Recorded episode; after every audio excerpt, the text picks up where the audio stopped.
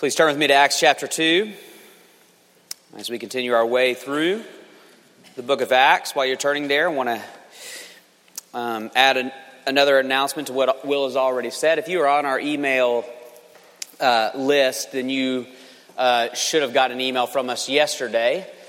Um, if you didn't get an email from us yesterday, that means you are not on our email list. It's very easy to get on that. Um, just email. Uh, assistant at tcpca.org and asked to be put on there, and they can put it on there. But uh, most of you probably did get an email from us yesterday that the investigation that started um, almost a year ago into past misconduct um, from a pastor of this church um, that took place over a decade ago um, has been complete, and um, I have written a public statement very similar to the one I wrote at the beginning of the investigation. Um, and in that statement is a link to the findings of that investigation. And so um, I, I, don't have much to say outside of what, what, I, what I already said in that statement, um, except to ask for your prayers. Um, it is, it's been, it's been um, a long journey. It's taken long, took longer than we thought it would, and, and um, more people coming forward with stories. And so just just pray for healing. Uh, i know many of you have no idea who um, this pastor was that was here um, um, and doing this abuse. And um, many of you um, were not a part of a congregation anyway at that time. Some of you were.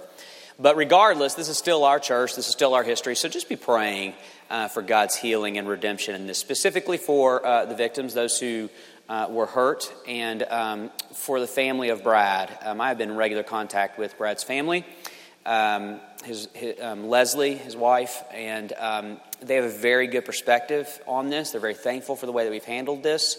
Um, they are joining us in, in kind of the pain of this and also in, in a desire for justice. So pray for the victims, pray uh, for, uh, for the family. And then you'll notice, if you read the report, there is one specific application that I need to make you aware of. Um, Grace recommended, there are six things that they recommended for us to do. One of them included, uh, one of them was for me to preach a sermon on the topic of sexual abuse in, in the church and um, the church responsibility and the abuse culture and whatnot. And um, so we are going to be doing that, and that's going to be two weeks from today. Um, not next week, but the following week.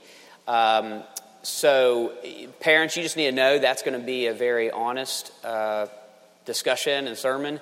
Um, we will we will add extra ability for childcare during that service. Um, you can decide for yourself whether you want them to be a part of that conversation. I think this is a great uh, this is a great area to bring them to, to to bring them into that conversation, have conversations with them. But you just decide as parents. We'll have ability for you to um, to have them be somewhere else during that. But that's going to take place two weeks from today. And then between services, we are also going to have a combined meeting in here uh, where we're going to talk a little bit more in depth about that as well. So be in prayer about that um, as in, in, the coming weeks. Uh, we, we, need your prayer and guidance. Um, our passage this morning, I believe, is Acts chapter 2. I think it says in there uh, 30. Uh, 37 through 41. I am actually on, only going to get through 38 this morning. So let me do 37 through 38, and then I will, um, and then I'll pray for us.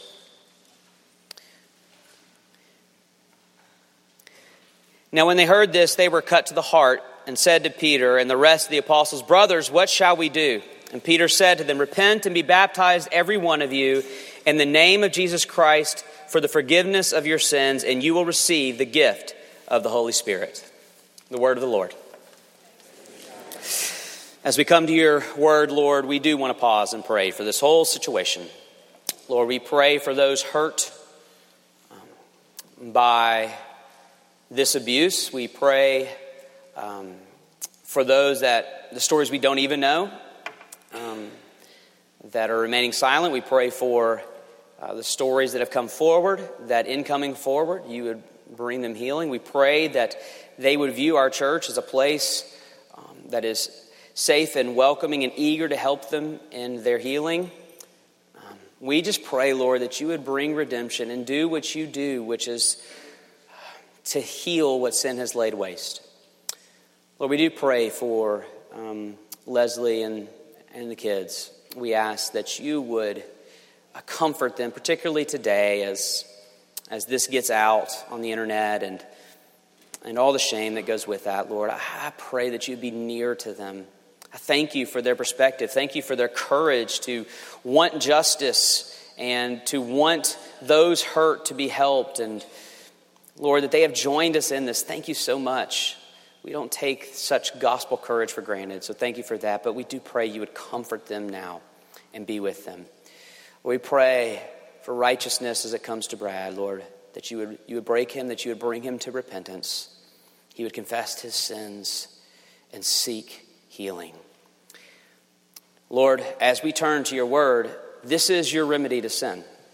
This is all we have to stand on. Lord, we, this has shown once again that we cannot trust the church to be faithful. We cannot trust pastors to be faithful. We will fail, but you will not fail. The God of this church will not fail. The word upon which this church is based will not fail. And so it is fitting that we would now turn to your scriptures and ask for your holy anointing upon the preaching of your word to all who are here. Lord, I pray particularly as we come to a passage that for so many throughout the ages has been used by you to awaken souls and regenerate hearts and bring about conversion. Lord, I pray that I pray that there's any here um, that come into this room not as a follower of Jesus, that they would be confronted with the good news of your gospel and that they would believe upon the Lord Jesus Christ. I pray for those of us who um, have believed and yet our faith seems weak and our fears seem strong and our doubts are persistent and our failures are many. Particularly, maybe we're in a season right now of, of deep perpetual failure. I pray that this day um, would be a breakthrough as well and that we would receive your grace and respond with repentance. Or to all of us, meet us where we are as we look at your word now. In Jesus' name, amen.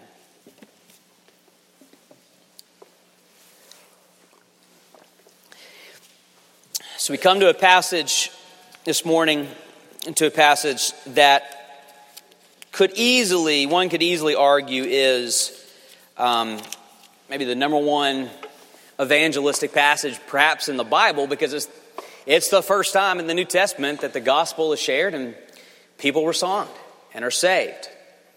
Um, Acts 2 details the first revival in church history. And then, countless times over the centuries, preachers have returned to Acts 2 for the same purpose. Revivalism has its flaws, most notably turning Christian preaching into nothing but one altar call after another, Sunday after Sunday.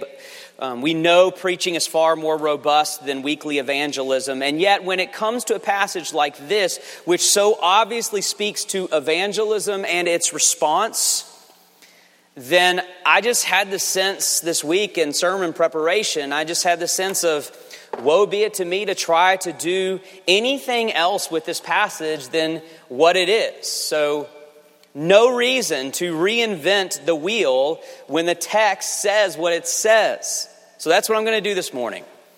Um, I'm going to preach what's here. I'm, I'm, i told the first service I'm going Billy Graham on us this morning, um, hoping and praying that that what happens in our text, what we see happen on this day, will happen again to you who are gathered, or maybe to you listening on podcast, that what we see happen here will happen among us because we believe that the message that we see here is still true for us today.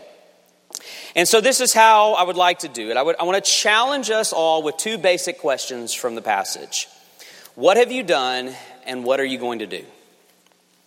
Now, let's just start with what we have done. Verse 37. Now, when they heard this, meaning Peter's sermon that we were in a couple weeks ago, when they heard this, they were cut to the heart.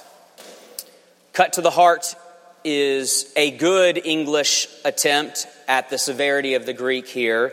Literally, it means they were broken, um, they were undone. Very tough word to translate because of the severity of it. And so they say to Peter, they're broken, they're undone, they're cut to the heart. And so they say to Peter and the rest of the disciples, Brothers, what shall we do? What are we going to do? That's a cry of desperation. That is the cry of the brokenhearted. And it's that question that I want to pose to us this morning as the question that we all must answer. But to do that, I want to linger here a moment and hopefully position us in such a way that we, like those in the crowd, are cut to the heart. So we're going to answer the question, what are we to do? But first, I want to get us to the point where we're crying out, what are we to do? When I ask you what you're going to do, the obvious question, the obvious response is, well, what have I done? What's the problem here? That's what the crowd in our text was wrestling with. You see, Peter had just preached a sermon with two points about Jesus. It's a little bit of review from my past sermon, but important to get us there. He just preached a sermon with two points. The first is that Jesus is risen from the dead. Remember that Peter labored to show both from Old Testament prophecy quotation and eyewitness resurrection evidence that Jesus of Nazareth is risen. And if risen, Peter concludes, then Lord. And that truth is still true to this day, 2,000 years later. There has been nothing done that can undo the truth of the resurrection of Jesus, and there has been no evidence suggested, presented, that the resurrection did not happen. It's still true for us today, and here's the truth if Jesus is risen from the dead, then Jesus is your Lord. And Jesus is in fact risen from the dead, so Jesus is in fact your Lord and everyone's Lord. So, what are you going to do with your Lord? This brings to the second point that Peter makes in his sermon. The problem is that the question has already been answered by every one of us, whether you know it or not. The answer is a somber one, which is Peter's second point. Peter ends his sermon with kind of this ominous indictment. He proves that Jesus is Lord, and then he ends it with this this Jesus whom you crucified. Jesus is your Lord, and you killed him. You crucified God. And then it says, At this, they were cut to the heart and cried out, Well, what are we going to do? What shall we do? So, the real question that they are asking is, What shall we do with what we have done to our Lord? And that is the question all of us must ask as well. What will you do with what you have done with your Lord? I said in my last sermon, we are all culpable when it comes to the death of Jesus. It's, it's our sin that made him bleed. The cross is a vivid display of what our sin first and foremost has done. And the reason why I say first and foremost is because our sin does a lot. It does a lot of damage. It can ruin our own life. It does ruin our own life. It can ruin the lives of others. It does ruin the lives of others. I look back and I cannot begin to recount the wake of destruction left by my sin. And yet, it is nothing compared to looking back upon the cross at the Savior bleeding. Sin is a God issue before it is a horizontal issue. That is not to diminish the horizontal devastation of sin, it is to heighten the vertical implication of sin. Sin is against God before it is against anyone else, and, and, and God is angry. And you heard that right. In this age where the idea of an angry God is anathema, I am telling you, God is in fact angry. Our world says God's not angry, God's loving. And I would say, exactly. Exactly. God is a fount of pure, holy, burning love, which is why he is angry. As I said, the investigation report came out yesterday about abusive actions that took place by a pastor of this church. I've been living in that for a year now, listening to stories, seeing the devastation, hearing people tell me how their life was ruined by the actions that took place in this church. And guess what has been one of my primary reactions to it all? Anger. burning anger of what happened over what happened here. Now, I want to ask you is that anger right? It is. In fact, I will not find one um, postmodern, tolerant, secularist thinker who says I should not be angry over abuse. Because if I were not, then it would show I do not care. Lack of anger is not a demonstration of love, it is a demonstration of indifference. Instead, righteous anger flows from righteous love. If you love what is right, you must hate what is evil. And oh, how great is God's love for what is right. Thus, oh, how great is his anger for what is evil. But what happens when you realize that you have evil? What happens when you, when you who rightly judge others for their wrongs face judgment for your wrongs? It is this truth that has landed upon the crowd at Pentecost. Jesus is their Lord, and they killed their Lord. And they're culpable. It's their sin. They have harmed the Savior, and so have we. What are you going to do about it? Brothers and sisters, there is nowhere to hide from this dilemma. Peter has two premises that are inescapable. If Jesus is risen, then he is Lord of all. And if he is Lord of all, then all must ask what they have done with their Lord. And his second point is the answer to that is the cross. And it indicts us all and we must face our indictment. You can ignore it, you can deny it, you can distract yourself from it, you can numb it out with ambitions and pleasures, you can reason your way out of it with popular philosophies and new ideas. You do what you want with it. But eventually, we must face it. He is our Lord. We have offended our Lord. Now, I would say, why not face it now? Why not let it confront you now while you can do something with it? So let it disturb you, let it terrify you.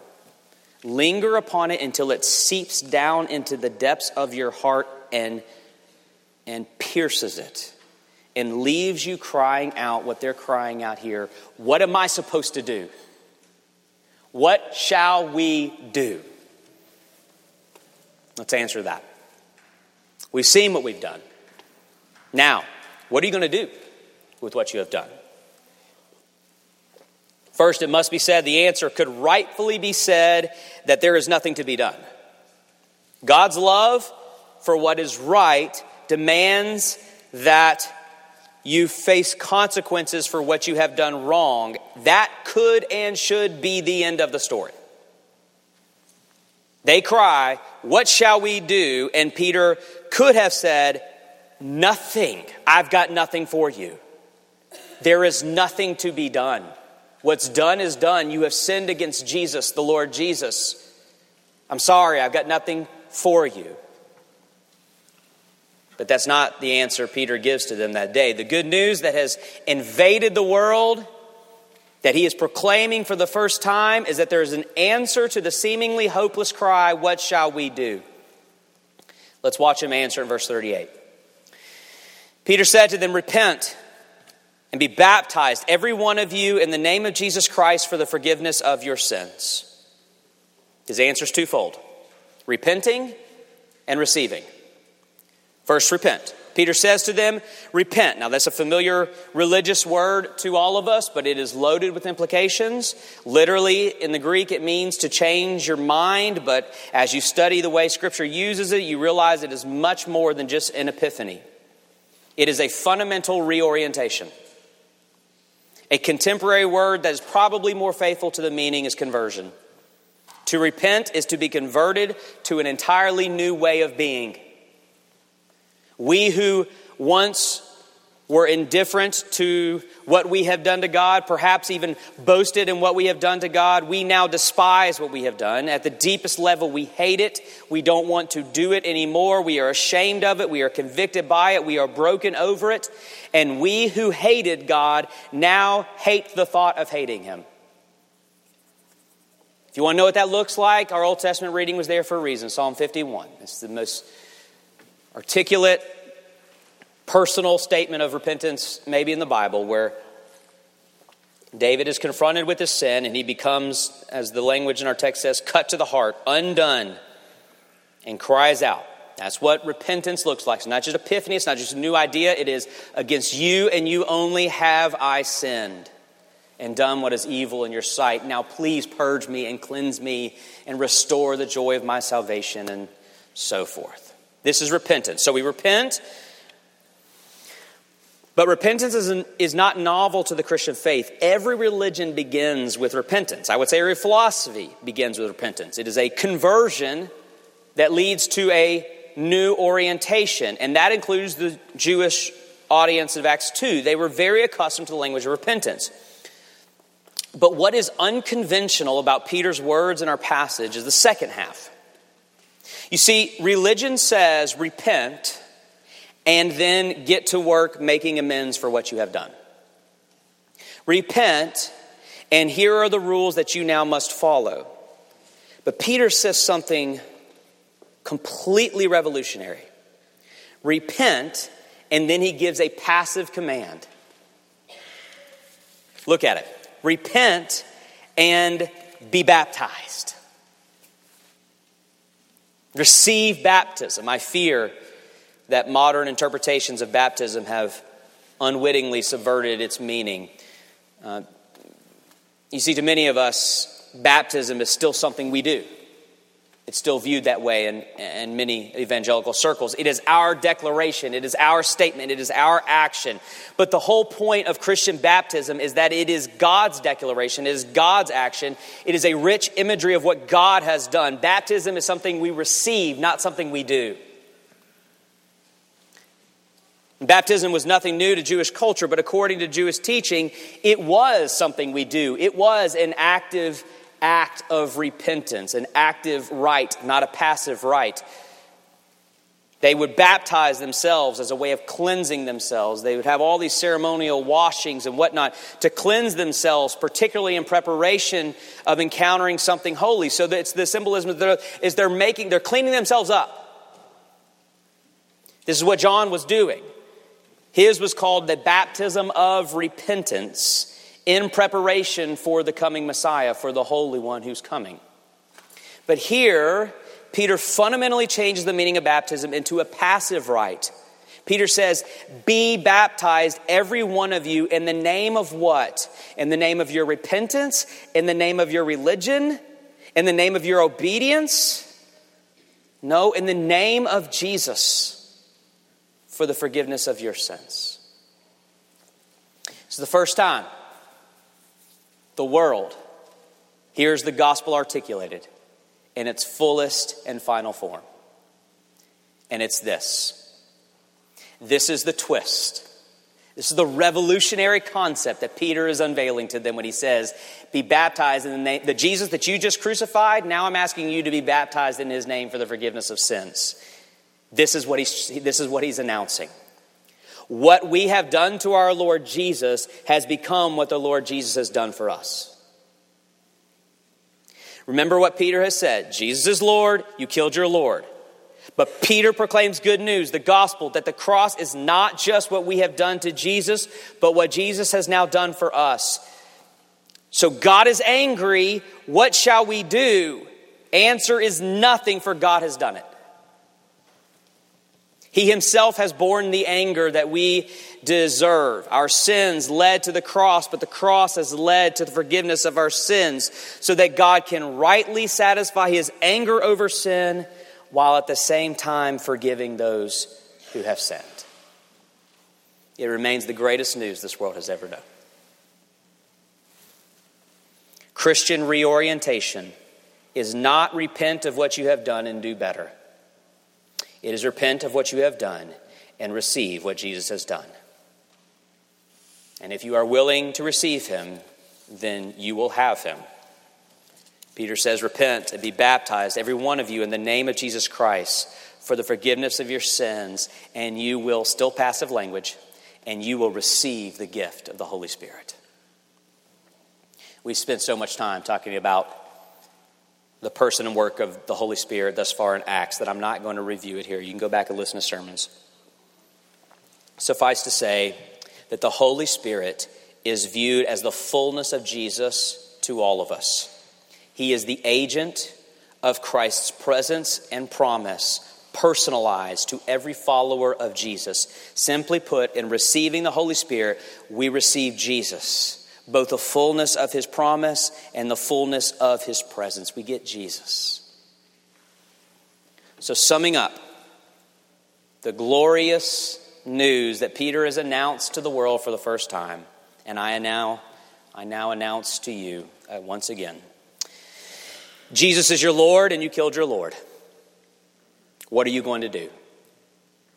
Repent of what you have done to Jesus. Receive what Jesus has done for you, and you will have the fullness of his forgiveness, indeed, the fullness of Jesus himself. The blessed gospel of Jesus Christ. The greatest news the world has ever known. Now, application.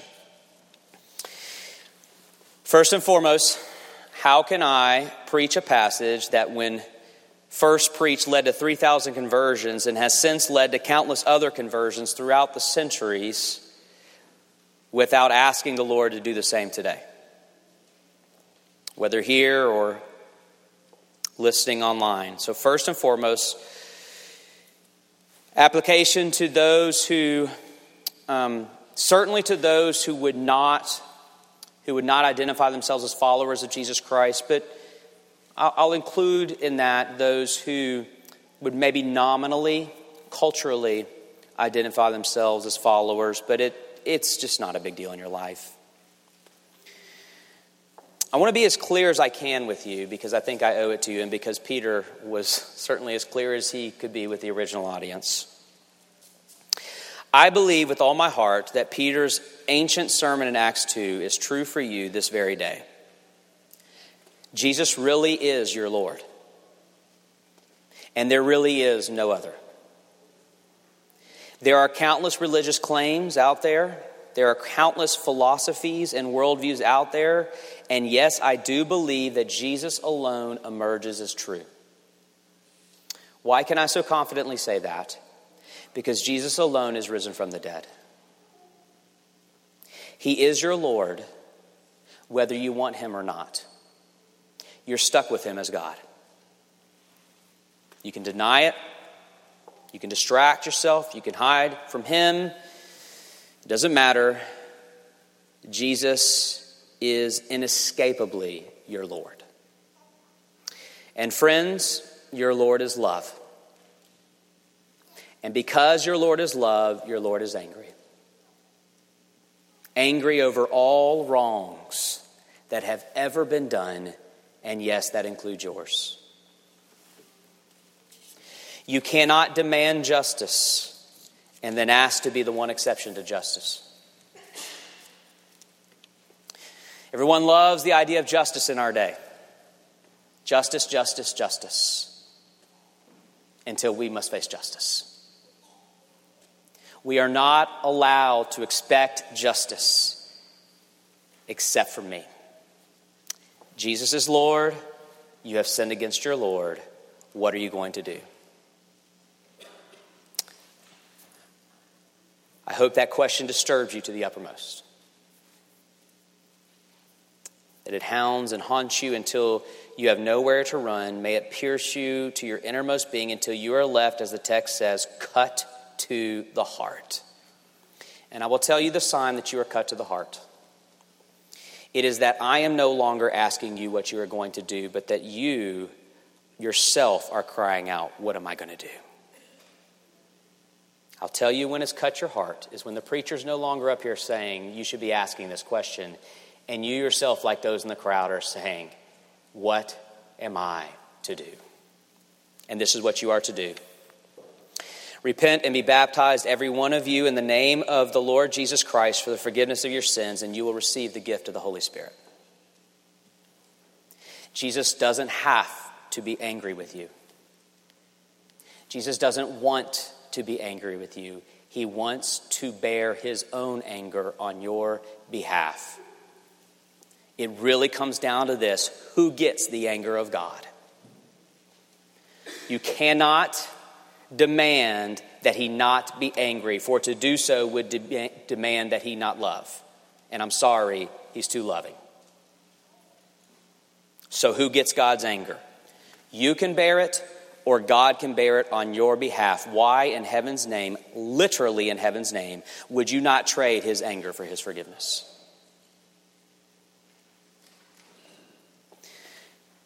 Today is the day of salvation. Not tomorrow, not in the next life stage. Boy, we play that game. Next life stage, I'll get to it. No, no, no. Today, come to your senses, repent, and receive so that you could be assured that your Lord is not angry with you, but has forgiven you, and even more than that, is now with you and for you. But to those who have had their Acts 2 moment, and I'm assuming that is the majority of us here, who have repented and received, I say this to you it remains true for you. There is no asterisk beside for the forgiveness of sins in your Bible, as if there are exceptions to this clause. And you're the exception. it is what it is. Your sins are forgiven and forgotten, and God is not angry with you. He is pleased with you. Because you have received the Holy Spirit, which is the presence of Christ, over which the Heavenly Father says, This is my beloved Son with whom I am well pleased. He says that now over you. You're forgiven, it's forgotten. He is pleased with you. It is strange to me that if there was someone in here today that was cut to the heart, like in Acts 2, repented and received Jesus for the forgiveness of sins for the very first time, I fear they would leave here with greater assurance of forgiveness than some of the most seasoned saints among us. And the reason why is so many of us share our stories that way. The assurance, the overwhelmingness of his love and delight in the hour I first believed. I want that back. Isn't that interesting? That someone this day could believe upon Jesus for the first time and be more assured of forgiveness and love than the seasoned saint who has walked with him for decades. Why is that? Because we believe Acts 2 is the pattern of conversion to the Christian life rather than the Christian life itself. You're going to have a hard time finding that paradigm in Scripture. Why do you think every week in our liturgy we confess our sins, repent of our sins, and receive the assurance of forgiveness of sins? Because it's not just for conversion, but for life. So let me ask you some point blank questions. I want to do an exercise with you. And I want, to, I want you to actually answer them out loud. Yes, Presbyterians, I'm going to ask you to talk. All you got to say is yes. Can you handle a yes? yes. Thank you. You're allowed to say no too, but it's a yes or no. Um, and in fact, I'm going old. I'm going old school. I told you I'm going to Billy Graham us this morning. Every head bowed and every eye closed. I meant that. Don't laugh at me.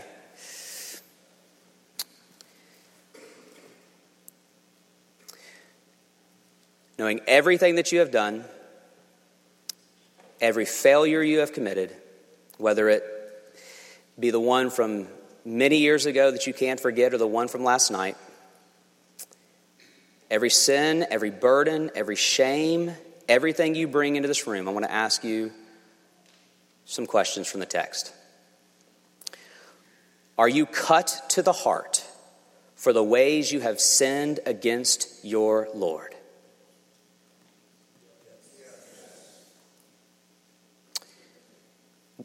Do you repent?